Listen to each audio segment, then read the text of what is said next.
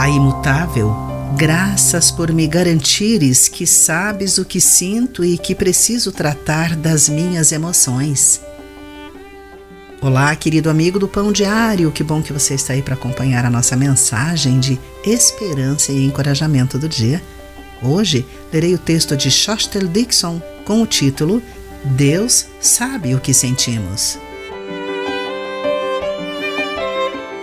Sentindo-se sobrecarregada, Silvia sofria com o vício de seu filho e disse: Eu me sinto mal Será que Deus pensa que não tenho fé porque não paro de chorar enquanto oro? Eu lhe respondi: Não sei o que Deus pensa, mas sei que o Senhor pode lidar com emoções reais. Não é como se ele não soubesse o que sentimos. Orei e choramos juntas ao clamar pela libertação de seu filho. A Bíblia contém muitos exemplos de pessoas lutando com Deus enquanto sofriam. O escritor do Salmo 42 expressa profundo desejo de obter a paz da presença de Deus. O salmista reconhece sua tristeza pela dor que tem sentido. Seu caos interior diminui e cresce com louvores, enquanto ele se lembra de que Deus é fiel Encorajando sua alma, ele escreve: Espere em Deus, ainda voltarei a louvá-lo, meu Salvador e meu Deus. O salmista fica confuso entre o que sabe ser verdadeiro sobre Deus e a inegável realidade de suas intensas emoções.